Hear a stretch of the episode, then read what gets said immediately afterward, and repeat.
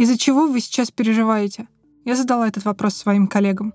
Я переживаю, потому что уже середина дня, а я все еще никак не могу настроиться на рабочий лад. Я переживаю из-за того, что буду профнепригодным и не смогу найти работу в будущем.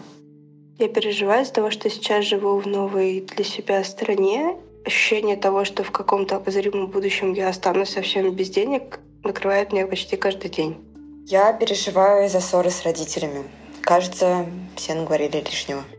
Меня тревожит глобальная неопределенность будущего. Иногда мне кажется, что наше поколение обречено ничего не добиться. Если наши родители могли строить планы на будущее, то мы будем только выживать и подстраиваться, не в силах повлиять на большие мировые процессы. В жизни много поводов для стресса, а иногда мы создаем их сами, когда рисуем в голове катастрофичные картины будущего или переживаем по пустякам.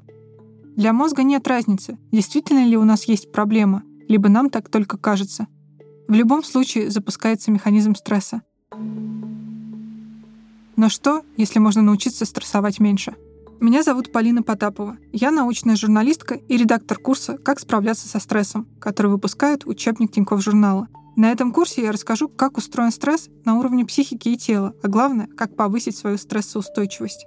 Вас ждет много интересных практик, упражнений и проверенных рекомендаций от ученых, которые посвятили жизнь изучению стресса. Уроки короткие, всего по 15 минут, и вы можете выбрать любой удобный формат – аудио или текст. Оставайтесь с нами и до встречи на первом уроке.